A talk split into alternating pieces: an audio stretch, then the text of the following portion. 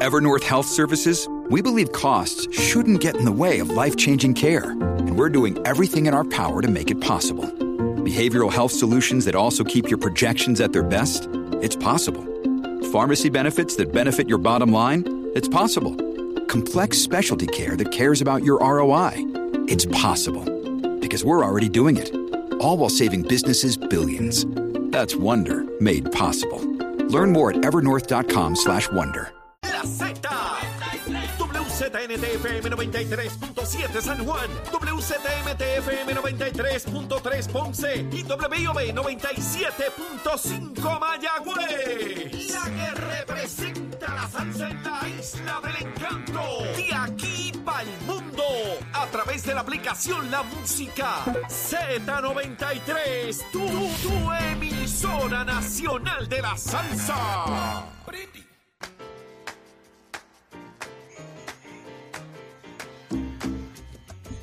Estamos de regreso en Nación Z. Arranca una nueva hora, señores. Son exactamente las 7.05 de la mañana y nos escuchas a través de Z93, 93.7 en San Juan, 93.3 en Ponce y 97.5 en Mayagüez. Una hora repleta de información y buen análisis como a ti te gusta.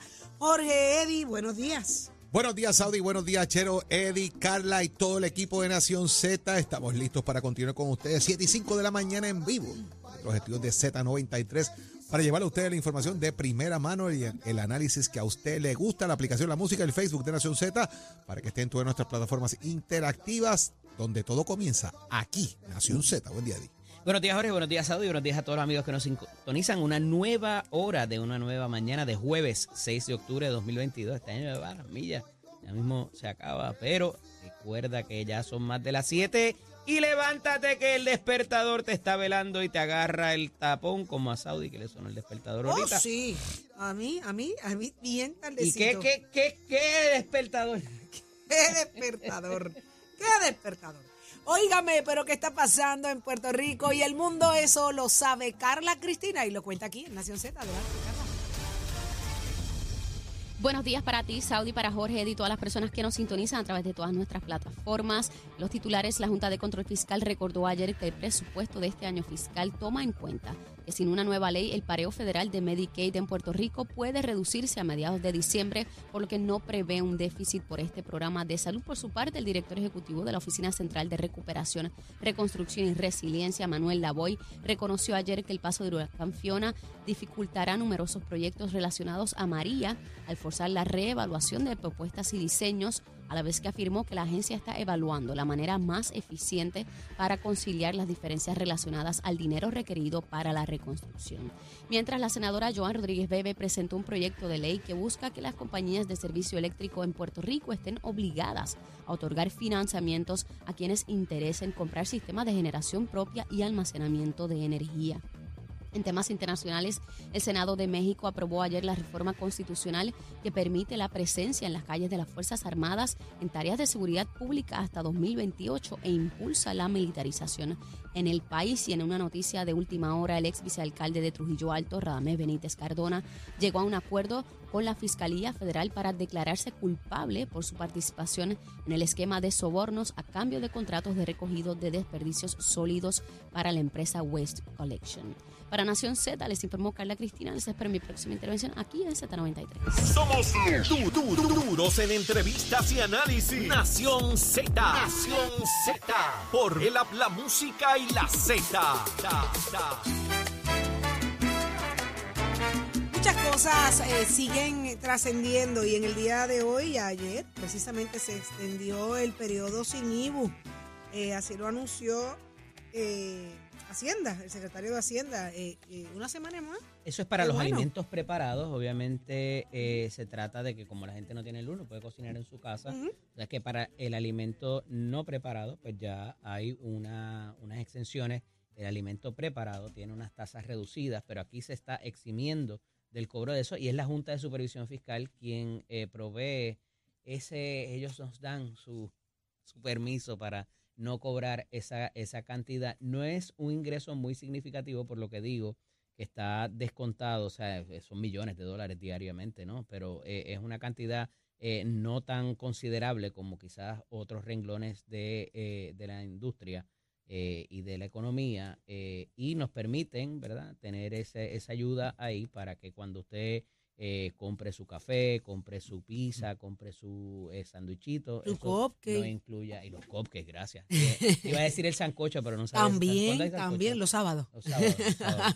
Eh, no, le, no le cobren, eh, vele, El vele, vele esa factura de Sweet Gallery que no tenga. Ay, qué bueno. A uno le, tú sabes, yo como no dueña de negocio me da, me da hasta alegría, te lo juro. Cuando tú ves que, que es menos lo que la gente tiene que pagar, porque pues un 11.5 suma, suma mucho a- al, al ticketcito. Así que qué bueno, una semanita más. Pero Eddie, Jorge, 100 millones de dólares ya se han gastado en el fondo de emergencia ante el paso del huracán Fiona. 100 millones de dólares, hermano. Es un montón de dinero. Bueno, eso es lo que se estima, porque ellos no quisieron contestar esa pregunta ayer, tú sabes. De cuánto Pero esto lo, gastaba. así lo reportó Francisco Pareja ayer, eh, el secretario de Hacienda, y todo esto para responder a los estragos ocasionados por, por el paso de Fiona. Pero tú sabes lo que son 100 millones de dólares en menos de un mes. Por eso te digo, no incluye lo, lo eléctrico. Eso es las Ajá. otras cosas que se han hecho para mitigar el, la recuperación. Pero sí es un montón de dinero. Y, Del y fondo de emergencia. Del ¿Cuánto fondo de emergencia. llevas el countdown? 14, 15 Eh, días. ya más, ya más, ya más, 18. llevamos más, llevamos más días. Pero mira, ese fondo de emergencia se compone de 550 millones y ya se gastaron 100 milloncitos. Me imagino que 98 por Luma. Ay, En diésel y cosas que ay, tienen que ver con... Porque imagínate tú, a cu- a- por culpa de él te está gastando los chavos. Lo- el fondo de emergencia lo están usando los municipios. Si yo no tengo energía, tengo que gastar dice para las plantas, tengo que prender los hospitales, tengo que hacer. pues entonces la consecuencia que la gran mayoría, energía y agua. Pero considerando eso, Jorge, entonces les, les permitieron utilizar más de los 250 mil a cada municipio. Bueno, partiendo de la premisa de la cantidad que están diciendo, sí. Y una pregunta, hablando. eh, ¿existe un, un total ya de cuánto se gastó en la recuperación con María? ¿Cuántos Yo millones? No recuerdo, pero. Billones. No, Porque- no, no me parece que sea una cifra que esté tan fresca. Pero, Pero es que todavía estamos en cuando eso. hablemos con el representante nos debe de... Sobrepasó los eso, en este- 550 millones Todavía del fondo de estamos, en, e- emergencia. todavía estamos en eso, ¿verdad? Así que. Pregunto ha yo. sido ínfima. Y fíjate, yo creo que hemos hablado con esto con Cortés, con el ingeniero Lavoy, eh, porque de nuevo hay proyectos obligados y hay proyectos que no están desembolsados. Entonces, un poco lo que decía Raúl, Raúl Candelario ahorita también. O sea, inclusive hay, hay proyectos que están identificados. Mira, estos millones son para el puente tal, pero Ajá. todavía está en la parte de los permisos, de la gerencia, de quién lo va a hacer, de encontrar el, la subasta y todo lo demás. eh, y no necesariamente eh, se ha llevado a cabo la obra, a pesar de estar identificado. Hay muchas más que ni tan siquiera están identificadas. Eh, y entonces, ¿de qué nos sirve? Porque lo que decía ahorita, vas a tener que vas a terminar devolviendo a los chavos teniendo la necesidad. Qué interesante. Eso, eso, eso hay que verlo. Triste. Pero por otro, otro ladito por acá, renunció Ramón Luis Cruz, ya no es el secretario general del Partido Popular Democrático. ¿Qué pasó ahí? Dice él que en la vida, y lo cito, en la vida cada cosa tiene su tiempo, en este momento no hay nada más importante que ayudar a mi gente a recuperarse tras el paso del huracán Fiona. El representante, ¿cuál es el, el- el distrito de él? Tienen El agua. distrito 34. El distrito 34 es Patillas, Maunabo, Yabucoa y una unidad grande de San Lorenzo, que es el distrito que le corresponde a él. De hecho, el propio representante está sin energía eléctrica en su, en su casa. Eh, así que, eh, y aquí hemos recibido llamadas de lugares cercanos donde vive el representante. Y recuerdo una llamada hablando precisamente del problema de agua y de energía en el área de Jácanas, en Yabucoa, que fue una llamada, me parece que la semana pasada. Así que es cerca de la residencia del representante eh, Ramón Luis Cruzburgo. Y hay unos datos que son importantes, ¿verdad? Cuando ya va a comenzar el periodo electoral, cuando ya van a empezar las candidaturas, la posición de un secretario general, si una persona es, está ahí como una posición electiva, no debe ocupar el cargo. O sea, un secretario general no debe ser la persona que va a correr en una papeleta, porque es ventaja de él sobre los demás. Tiene acceso a información, tiene acceso a listados, tiene acceso a muchas cosas que los demás candidatos o aspirantes no tienen. Y si imagínate, por establecer un punto, él fuera una primaria como secretario general, pues va a tener una ventaja contra cualquier otro o a una elección Y el general. recognition Y eso, es importante bueno, para la está ahí. O sea, te lo digo, Saudi, porque yo fui secretario general del Partido posición y tú Popular y y tú eras yo fui y yo renuncié a la legislador posición por distrito. precisamente yo renuncié a la posición porque llegaba el año electoral y yo no podía aspirar a la posición siendo secretario general, a diferencia de una persona que sí lo hizo, porque eso no se, estaba, no se había establecido como un punto de partida. Lo hizo Antonio Juan Faz Alzamora. Cuando Tony Faz fue secretario general del Partido Popular, él era senador por el distrito de Mayagüez y él aspira eh, a, una posición siendo secretario. Y ahí no hubo ese problema para el ochenta y pico, 88 por allá abajo. A diferencia, obviamente, de, lo que pudo ser mi, persona. ¿Le levantaron en ese momento esa, esa No, no creo que se le haya levantado. Yo no creo que se haya ocurrido en ese momento. Pero ahora, obviamente, más allá de que alguien lo pueda levantar, pues es un tema de que no sacar ventaja a la posición. Vamos a tomar esta determinación. Lo que es que es duro. Si no tienes una estructura eh, que te ayude y te colabore en la en las reorganizaciones y todo lo que tiene que ver, porque incide sobre el trabajo político también, a pesar de haber comisionado. Hay un tema que a mí me surge interesante y es la abrupta salida, porque estas cosas se coordinan, ¿verdad? Si tú tienes una primaria para el tema de la presidencia de la colectividad en febrero, ¿por qué no esperar entonces que culmine el término eh, hasta febrero y que el presidente que venga sea José Luis Dalmao o venga otra figura, pues que haga los cambios que vaya a hacer? Pero empezar a hacer cambios ahora cuando estás al borde de un proceso de, reestructuración y la salida de Ramos, pues me causa, me causa suspicacia porque tienes que nombrar a una persona en propiedad as soon as possible. Se lo habrán pedido. El secretario del Partido Popular hoy es precisamente quien administra el Partido Popular literalmente, porque no hay un administrador como estaba en tiempos antiguos. ¿Por qué? Pues porque, mire, ya no hay fondo electoral. Los partidos no tienen un millón de pesos anual para repartir allí como les daba la gana. Ya eso se eliminó. Ahora los partidos dependen del dinero que pueden levantar de donativos privados y tampoco tienen pareo hasta en elección. Así que si tú no levantas chavo, tu partido no opera. Tienes que tener gente que tenga empleo o que trabaje en el gobierno o que hagan otras cosas para que ocupen ese double position, ¿verdad? Hagan la, doble posición por relte a su chavito. Y ahí donde está el gran problema ahora mismo que tienen los partidos políticos. Por eso tienes un legislador como secretario del PNP, tenías un legislador como secretario del Partido Popular, porque dependen de eso. El secretario general del Partido Independentista de alguna manera está trabajando en la Comisión Estatal de Elecciones. O sea, son cosas que tienes que buscar que personas te hagan dos trabajos por el precio de uno, para ahorrarte chavos políticamente. Sí, porque no puedes pagar otro salario adicional. Casi imposible. Aquí, aquí lo que lo que es interesante también es ver, eh, y eso lo vamos a saber pronto, muy pronto, si es un pedido del presidente y ya hay otra figura que venga a, sustituir eh, lo que es el trabajo. Hay opciones, hay opciones ahí. Sí, bueno, opciones hay demás. Eh, eso es una posición de confianza, al igual que los comisionados. Tiene que pasar ahora, en el caso del, Partido Popular, esa posición tiene que pasar ahora a la Junta de Gobierno y la Junta de Gobierno debe avalar el cambio que proponga el, presidente. José Luis Dalmau. Usualmente, por ser eh, una posición de confianza, hay un desprendimiento de respeto a la presidencia y pues mira, se vota a favor o aquellos que no quieren se abstienen, no le votan en contra porque es una deferencia a presidencia. Si para votar en contra tiene que ser algo... Los hay, los hay, pero lo que hacen es que se abstienen, realmente, para no crear la cosa de que tú votas en contra del secretario. Vamos a ver qué pasa. En los próximos días deberían estar anunciando quién será el nuevo secretario del Partido Popular Democrático. O secretaria. O secretaria. Muy bien, qué bueno. Así debería también. Óigame, mucho más está pasando en el país. Venimos más adelante con eso. Llévatelo a Chero. Este segmento es traído a ustedes por Caguas Expressway, donde menos le cuesta un Ford. Damos paso al segmento del análisis del día y como todos los jueves tenemos con nosotros a nuestro experto en comunicaciones, el amigo Dani Hernández. Buenos días, Dani. Saludos, Eddie, y todos los amigos que nos sintonizan. Y está con nosotros también el ex senador eh, Nelson Cruz, de allá de Ponce. ¿Cómo estás, Nelson? Saludos, saludos para ti, Eddie, para eh, Machete, para Jorge, Saudi, y todos los amigos que nos están escuchando, y el Achero y a todos los muchachos allá en el control.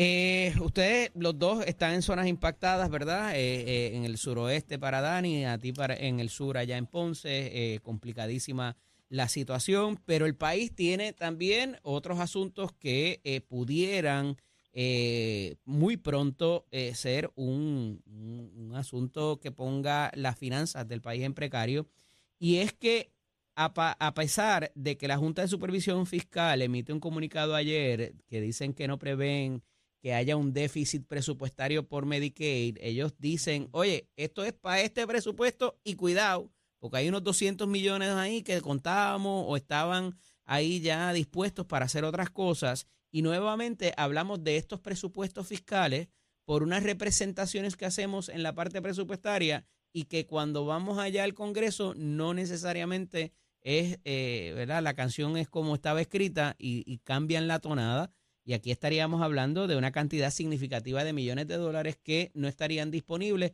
para el pago del programa de salud pública. Hubo la semana pasada un esfuerzo por parte de la legislatura y de compañías privadas para tratar de adelantar esas conversaciones y conseguir ese compromiso de eh, ciertas figuras allá en Washington. Entre ellas estuvo el presidente de la Cámara. Dani, ¿qué pasó allí y qué podemos tener en, en firme en cuanto a compromiso y qué no? Eh, ¿Cuál es el futuro de esta situación para el país? Pues mira, como muy bien tú dices, yo tampoco me atrevo a decir, ni creo que nadie se atrevería a decir que hay en firme sobre el asunto de los fondos del Medicaid, que son los fondos de, de la reforma de salud, que se utilizan en Puerto Rico para la reforma de salud. Este, me parece que, que, es algo que todos los años estamos este, escuchando la frase que vamos camino al precipicio y dependemos de, de, que alguien en el Congreso se compadezca y diga o no si los fondos van a estar disponibles. Me parece que hay que hacer ajustes en, en, en, ambos sitios, tanto allá con el asunto de saber si, si finalmente se va a poder contar con esos fondos recurrentemente y luego acá también en el uso, porque tenemos necesidad, hay gente reclamando, pero incluso no solo en, en Medicaid, en Medicare es la misma historia y entonces mm, vemos cómo la gente necesita el dinero, pero a la misma vez vemos cómo las compañías de seguro cada vez siguen haciendo más y más dinero. Entonces, realmente es una contrapuesta ahí que, que, que no sabemos dónde va a acabar. Hace falta dinero para pagarle a los médicos, pero los ejecutivos de la compañía de seguro cada vez cobran más y más. Sea, hay que de alguna manera balancear esa ecuación más allá de simplemente pedir y pedir y pedir más dinero, que es lo que nos hemos este, prácticamente especializado en este país para resolver los problemas pidiéndole más dinero al gobierno federal, pero sin duda alguna hay que balancear esa ecuación de cuánto se paga y cómo se manejan los planes de, de, salud privados, porque ahí todo el mundo está haciendo dinero, menos los médicos que dan servicio, y cada vez la gente que recibe servicio recibe menos servicio y menos calidad de servicio. Aquí hay política envuelta, obviamente eh, el estribillo eh, trillado, ¿verdad? De que porque no somos Estado, porque no tenemos la representación y todo lo demás, ¿es válido aquí o con todo y con eso, al tener la, la comisionada residente allí, debería estar haciendo un poco más, eh, ¿verdad? Y ser parte de este esfuerzo y no ayer aunarse al mismo eh, luego de que esto se ha estado discutiendo por todos estos meses. Mira, sin duda alguna, todos los problemas que tiene Puerto Rico, mayormente cuando son asuntos económicos y temas relacionados a la salud, a la seguridad y la educación, sin duda alguna toca en parte el estatus político. Pero yo tengo que decirte que en este caso, con relación al último plan fiscal y el último presupuesto, ¿verdad? Y el que vamos a enfrentar, eh, o que ya estamos enfrentando, es el 2022-2023, eh, tengo que dársela al presidente de la Cámara porque he coincidido con él y con otros compañeros de su delegación en Washington que no tan solo van a hacer asuntos relacionados ¿verdad? A algunos alcaldes o algunas políticas públicas de, su agenda legislativa, sino también en temas de salud. Eh, lo he visto eh, trabajando eh, ¿verdad? incansablemente por estos dos temas, que es el Medicaid y el Medicaid. Eh, tengo que decirte también que prevenir eh, y el tener suficientes recursos, ¿verdad? En caso de que tú sabes que ahora mismo en los próximos días el Congreso se presta a trabajar unas medidas de urgencia y de último término donde, ¿verdad? Pues se espera eh, y velando la voluntad de los republicanos, en este caso en la Cámara. Una de ellas es el proyecto de estatus. Correcto. Y pues eh, en cuanto a la salud, pues yo te tengo que decir que dependemos, como dice Dani, de, de, todos los años tener que trabajar con esto. Creo que en Puerto Rico hay unos temas importantes y era parte de lo que queríamos hacer y se quedó sobre el tintero, era el tema de la aseguradora, el tema de la, del cartel del asfalto, que lo hemos llamado así, y el cartel del petróleo. Son tres temas que yo creo que afectan grandemente los recursos y la, el erario público, ¿verdad? Pero en el caso de la salud, yo tengo que decirte que eh, dependemos de lo que va a pasar en la próxima semana. Ahora sí, eh, tenemos unos ahorros, ¿verdad?, que están disponibles. Si eso pues ocurre, esos ahorros pues eh, debemos, ¿verdad?, eh, enfocarlos a los municipios. Yo creo que si el Congreso aprueba este, este dinero y nosotros podemos tener suficientes recursos hasta el 2026, ¿verdad?, pues podamos entonces esos dineros que están disponibles dárselo a los municipios que tanta falta le hacen, que sea de paso, eh, con relación a esto del pago de, de la tarjeta también es, meritorio que se le inyeste eh, recursos a los ayuntamientos municipales. Así que todo es cuestión de tiempo. Vamos a ver qué pasa en el Congreso en los próximos días con relación al tema de salud. Qué bueno que traes eso de los municipios, porque esa yo la veo complicada y difícil. Dani, ¿cómo ves tú eso del que de alguna manera, por algún lado, eh, la Junta acceda de darle chavos a los municipios, a los alcaldes? No, muy difícil, ya ellos dijeron que no. Incluso eh, eh, hubo una reducción adicional de este año. Todo lo que huele a municipio fue. Sí, y, Pero- y- y parte en, en gran medida porque no entienden el trabajo de los municipios. Sin duda, la discusión puede podría ser, ah, es que hay muchos municipios, demasiados alcaldes. Yo sí creo, y, y siempre, ¿verdad? Eso levanta un poco de roncha, sí creo que los alcaldes tienen que empezar a hacer acuerdos entre ellos para minimizar sus costos y tienen que empezar a ceder un poco del poder que tienen en el sentido de aunarse en los, en los, programas de, de- o en los departamentos de recursos humanos, tienen que combinarse para el recogido de basura, tienen que coordinarse para el asunto del trabajo de finanzas, por ejemplo, quién hace los cheques y, y, y quién paga. Son cosas administrativas que los alcaldes, obviamente, ¿verdad? Con un recelo de su administración, pues no han, que no, Nadie no han podido o no han ese- querido ese- pero tienen que empezar a moverse hacia eso. El asunto de los consorcios y demás se habla y se habla, pero cuando llega el momento, todos se miran las caras a ver quién es el que va a ceder el departamento de qué. Y yo Nelson, ¿habría eso esa, habría esa apertura para, para soltar ese poder? Mira, eh, yo tuve la oportunidad en el cuaterno pasado de estar en la comisión y a mitad de cuaterno presidir la comisión de asuntos municipales que tuve sobre mis hombros el, el código municipal. Eh, esfuerzos como el de Ay Bonito, eh, Barranquitas y otro más eh, se- ya son Comerío. efectivos. El esfuerzo de Salinas, Cuamo, eh, Calle consorcios. ya ha dado resultados.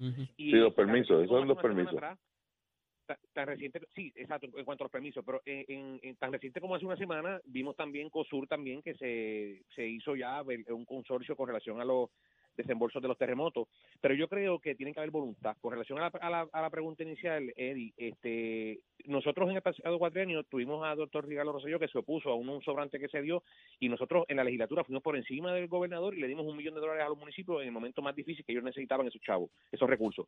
Enfrentamos la Junta en múltiples ocasiones y no, de- no debe ser este extraño, ¿verdad?, para esta legislatura, tanto para el Senado como para la Cámara, que de igual manera, cuando se trata de los municipios, enfrentar la Junta. En muchas ocasiones ellos han perdido en los tribunales. No importa llevar un caso adicional siempre y cuando sea los municipios. En esta emergencia que vimos pasada, ¿quiénes fueron los que respondieron? Lo- Los alcaldes.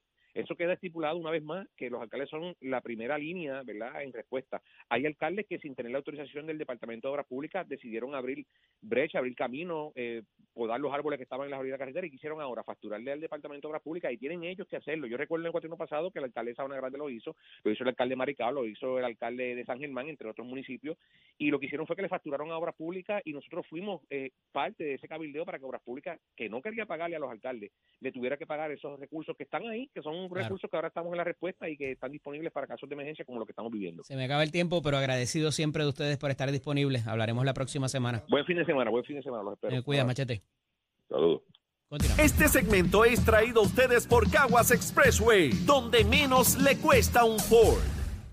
Estás, estás con el habla música y Z93 en Nación Z. Y es en Nación Z que lo escuchas, el es Tato Hernández. Somos Deporte. Buenos días, Tato. Buenos días, buenos días, buenos días muchachos. Vamos a lo que vinimos recordándoles que somos Deporte en Nación Z por el 93.7 de la Z, nuestra aplicación de la música.com. Esto es con el auspicio de Metescores que te invita a que pase cualquiera de nuestros recintos para que llames también al 787-238-9494. Ya estamos en proceso para la matrícula de noviembre. Si tú todavía no puedes llegar por algún motivo, todavía en tu área no hay luz, no hay carro, está inundado, coja el teléfono prestado al pana o al vecino de las altas más abajo, pero usted comuníquese para que pronto tenga su comunicación para cómo seguir estudiando y los que no pues pueden pasar por el proceso de matrícula, recordándole que brindamos mecánica marina, mecánica de motora, mecánica automotriz, soldadura y hojalatería y pintura en Mestre Escolar. Bueno, vámonos con el voleibol femenino campeonato mundial. Nuestras guerreras cayeron, oígame, en la segunda ronda ante China, que son las terceras del mundo. 25-15, 25-19 y 25-21. Tremendo juego por Puerto Rico. Brittany Abercrombie con 12 puntos. Fefa y Neidita con 8 puntos. Por China, Jin Jin con 15 puntos. Óigame, hoy Puerto Rico va a estar jugando con Brasil. 10 de la mañana, hora de Puerto Rico. Esperamos que la nuestra salga por la puerta ancha ante Brasil. En el baloncesto superior femenino hay conferencia de prensa hoy en el Hotel Verdanza a las once y media porque ya pronto va la bola al aire en el baloncesto superior nacional femenino y el Maratón San Blas los entusiastas de esta carrera lo atrasaron un mes. Ahora va a ser para marzo 5, 2023. Y usted se entra aquí en Nación Z con los pisos de Metescole. Oiga, chero, que tengan buen día. Aquí vieron my friend. Llegó a Nación Z la oportunidad de convertirte en millonario. Con las orejitas del caballo Alvin Díaz. Alvin Díaz. Directamente del hipódromo camarero para Nación Z. está pasando, muchachos? Saludos a la gente que siempre sintoniza este programa. Yo soy Alvin Díaz y ya usted sabe que si me escucha por aquí o por donde quiera que me escuche, mire, porque hoy se corre. Con mucha emoción, con mucha alegría, con contentura, que hoy jueves 6 de octubre se corre en Camarero y yo sé que usted quiere saber en cuánto se encuentra el pulpote y yo soy la persona indicada para dejarle saber el pulpote para hoy jueves 6 de octubre. Está en 2.548.185. Te lo voy a repetir. 2.548.185 dólares que usted se puede ganar con tan solo 35 centavitos. 35 centavitos le convierten en millonario con el hipódromo camarero. Así que no olvide visitar una de las cerquitas de 500 agencias que tenemos en Puerto Rico en las que se puede encontrar las máquinas Lucky Cash que te pagan hasta 50 mil con el jackpot. Recuerda eso. También puedes jugar por internet en ganadondesea.com, la mejor alternativa como siempre le digo y le voy a seguir diciendo es que nos visite acá al hipódromo camarero, diferentes barras, el ambiente es espectacular y es para toda la familia, eso es bien importante. Puede venir toda la familia para acá, para el hipódromo camarero a disfrutar, entre otros días que lo pueda hacer de jueves a, a domingo, que es que corremos entre el próximo 15 de octubre, sábado 15 de octubre, va a estar Joseph Fonseca en el hipódromo camarero poniendo la música porque ese día se corre de noche. Importante que usted recuerde que la entrada, el estacionamiento, el espectáculo musical es completamente gratis. Eso es en el hipódromo camarero, por eso es que siempre yo le exhorto a que usted se conecte con nosotros en las redes sociales. Estamos en Facebook como hipódromo camarero, en Instagram como camarero PR y en internet como hipódromo-camarero.com. Le voy a dar un cuadrito para el día de hoy, siempre dejándole saber que usted tiene mejor suerte que ellos. Así que juegue su cuadrito, ¿ok? Tenemos en la segunda el número 2, Silent Rain Sola. En la tercera, el 2, señor Emanuel. Y el 4, el profesor. El 5, Cartillero, en carrera bien interesante. En la cuarta, el número 5, Reina del Caribe Sola. En la sexta, voy a colocar el 5, Sugar Flight. Y el número 7, Brillante Perla, que eh, me encanta Brillante Perla. En la sexta vamos a estar colocando el número 8, Infinity Sky, en una carrera que si usted tiene presupuesto, utilícelo. Tengo el número 8, Infinity Sky ahí en la sexta. Y hablándole de presupuesto, en la séptima pongo 4 de los 5 ahí, ahí, ahí. El número 1, Husky Driver. El 2, Modernistic. El 3, Mandali Warrior. Y el número 4, London Ghost. Ese es mi cuadrito. Usted juegue el suyo. No olvide seguirnos en las redes sociales, ¿ok? Estamos en Facebook, en Instagram, la página de internet también, el Hipódromo Camarero, porque hoy, mi querido amigo, se corren camareros.